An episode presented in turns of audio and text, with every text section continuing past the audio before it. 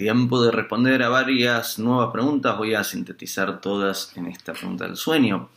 ¿Qué me preguntan? ¿Por qué es importante descansar o dormir? ¿Cuánto necesitamos dormir? Háblanos del sueño. Y alguien dice, no consigo dormir, no puedo dejar de pensar en el futuro, estoy muy cansada, pero no logro callar mi mente. ¿Qué puedo hacer? Por favor, háblanos del insomnio. Entonces, qué lindo que está el universo, qué lindo, tengo un pedazo de universo en el hombro. Hay cinco actividades que hacemos todos los días que son la base, las columnas vertebrales de nuestra salud. Y cuando hablo de nuestra salud no hablo solo de nuestra salud física, sino de nuestra salud a nivel de todos los cuerpos, todos los vehículos que utilizamos para vivir esta vida. Claro que todos estos cuerpos son uno, es lo que llamamos cuerpo, pero el cuerpo no es algo físico solo. El cuerpo es desde lo más denso a lo más sutil una serie de, de capas, ¿no? En otro video hablaré de los cuerpos, que me lo preguntaron ya. Por lo pronto, las cinco actividades que son la columna vertebral de la salud de estos cuerpos son la respiración, la alimentación, el movimiento, los pensamientos y el sueño. El sueño es una de estas cinco actividades fundamentales para la construcción la preservación de nuestra salud.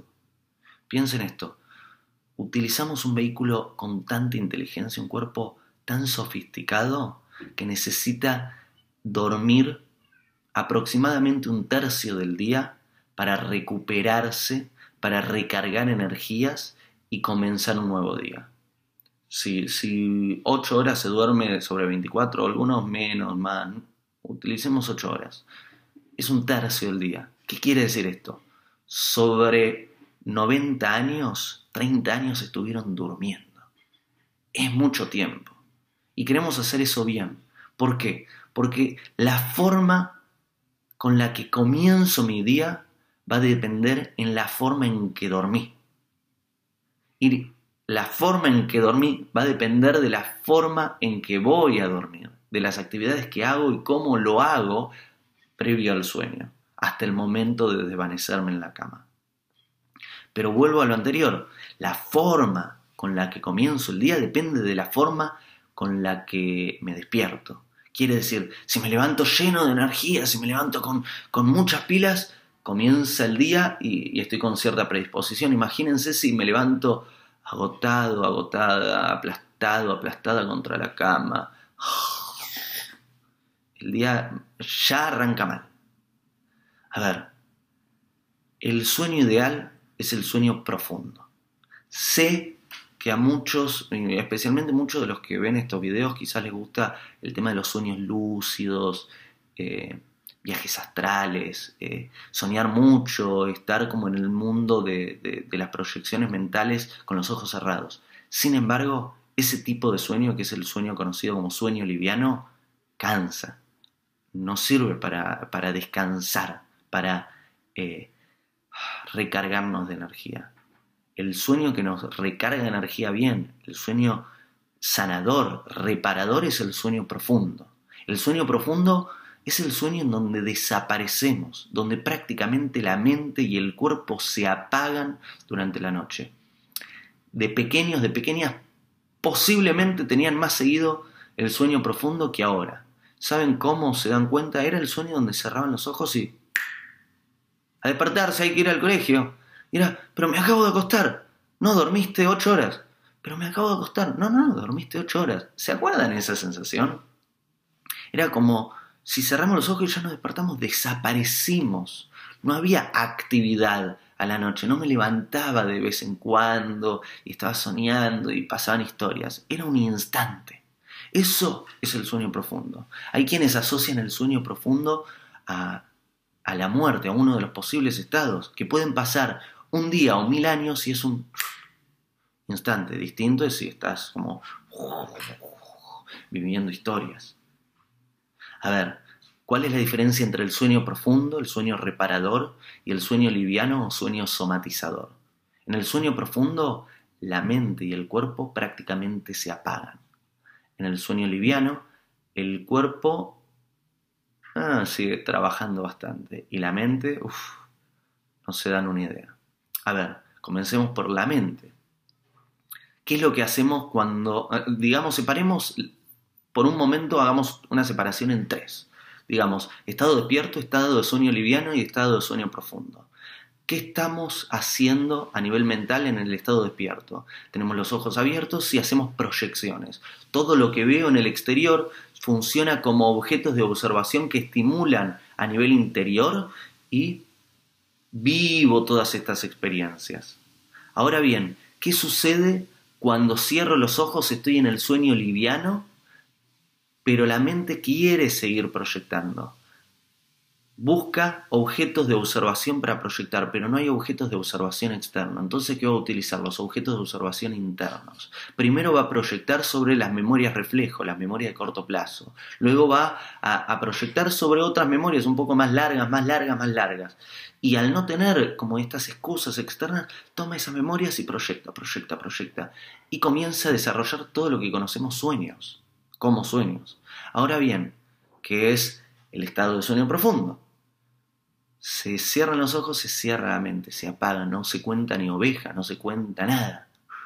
Silencio, silencio mental, pleno. Por ese tiempo desaparecemos.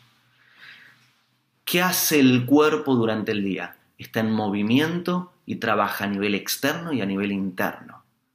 ¿Cuál es la diferencia del sueño liviano y sueño profundo a nivel físico, corporal? Básicamente la digestión. Cuando el cuerpo todavía está trabajando en digerir comida, está despierto y está utilizando mucha energía vital para hacer ese proceso de digestión. Muchísima, se requiere mucha vitalidad para lograr la digestión. ¿Qué hace cuando, cómo entra al estado de sueño profundo? Ha terminado la digestión. Saben que terminaron la digestión pues fueron al baño. Ahora bien, ¿qué pasa si, por ejemplo, este, es un ejemplo de de cómo provocar un sueño liviano. ¿Qué pasa si antes de dormir me hago una comida muy pesada, muy cargada de cosas, y en el peor de los casos con carne, y veo una película, veo Rocky, una película de acción, acostado en la cama, directamente donde voy a dormir, con una tele enfrente mío, acción. ¿Qué va a suceder? El cuerpo va a estar trabajando y la mente va a estar hiper eh, eh, eh, excitada. ¿Qué pasa si me voy a acostar pensando en las preocupaciones del día, necesidades, deseos? La mente va a estar trabajando y el cuerpo va a estar trabajando si todavía estoy tratando de digerir. ¿Qué pasaría si, como liviano, fresco, comidas de rápida y fácil asimilación y rápida digestión, con tiempo de distancia desde el momento que comí hasta el momento que voy a la cama, donde incluso moví el cuerpo, al menos hice una caminata para ayudar a la digestión, donde no utilizo el, templo, la cama, no lo utilizo como lugar para eh, ver películas, sino para dormir, para hacer otras actividades, para leer a lo sumo un libro aburrido. ¿Qué pasa si hago un ejercicio de aislamiento? Si logro autosatisfacción antes para no estar preocupado, si me suelto de todos los inconvenientes y problemas que sucedieron en el mundo y en mi vida durante el día y me separo, donde no cargo la casa, el lugar donde vivo, de todas esas cosas del día. Separo las cosas del día de la casa, la casa es un templo sagrado. Ahí sería más fácil entrar en el sueño profundo, en el sueño, claro, en el sueño profundo. Estoy distrayendo un poco esto que está sucediéndole al universo. Entonces esa es la diferencia entre sueño profundo y sueño liviano. Entonces, ¿por qué es importante descansar o dormir? Es fundamental para recargar de energía vital, para llenarte de esta gasolina que utiliza el cuerpo, chi, prana, energía vital, para comenzar tu día con mucha vitalidad y poderle hacer frente y utilizarlo al máximo. Eh, ¿Cuánto necesitamos dormir? No se trata de horas, se trata de calidad, sueño profundo. Una hora de sueño profundo es mejor que seis horas de sueño liviano con sueños. Si dormís cinco horas de sueño profundo, seis horas de sueño profundo, sos una máquina. Si tenés además una buena administración de tu energía vital, podés arrancar el día y terminarlo, digamos, tempranito y terminarlo a la noche y estás con energía, no estás ah, después del almuerzo al mediodía te estás arrastrando. Eh, ¿Por qué no consigo dormir? No callo la mente, porque estás llevando todas las preocupaciones, todos los inconvenientes a la cama, a la casa. Hay que hacer un ejercicio de separación, separar todo lo que sucede en el día de la casa y específicamente separar la cama y la parte donde dormís de todas las otras actividades. Es, la cama es para dormir y hacer ejercicios de aislamiento, de autosatisfacción, de respiración, etc. Hay, hay bastante más escrito sobre esto en los capítulos 4 y 5 del libro Sabiduría Casera, donde hablamos de hábitos para antes de dormir, hábitos de la noche y después específicamente hábitos para el sueño. Dos capítulos enteros hablando sobre esto. Esta es la respuesta a esta pregunta.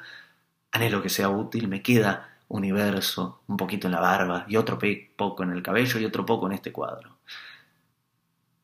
Si quieren recibir notificaciones de los videos que voy subiendo cada vez que subo un nuevo video, suscríbanse, me acompañan y cada vez que subo un nuevo video les llevo una notificación diciendo Leandro subió un video de este tema. Si tienen preguntas me las hacen y voy respondiendo una por una. Y compartan el video a toda persona que ustedes saben que duerme.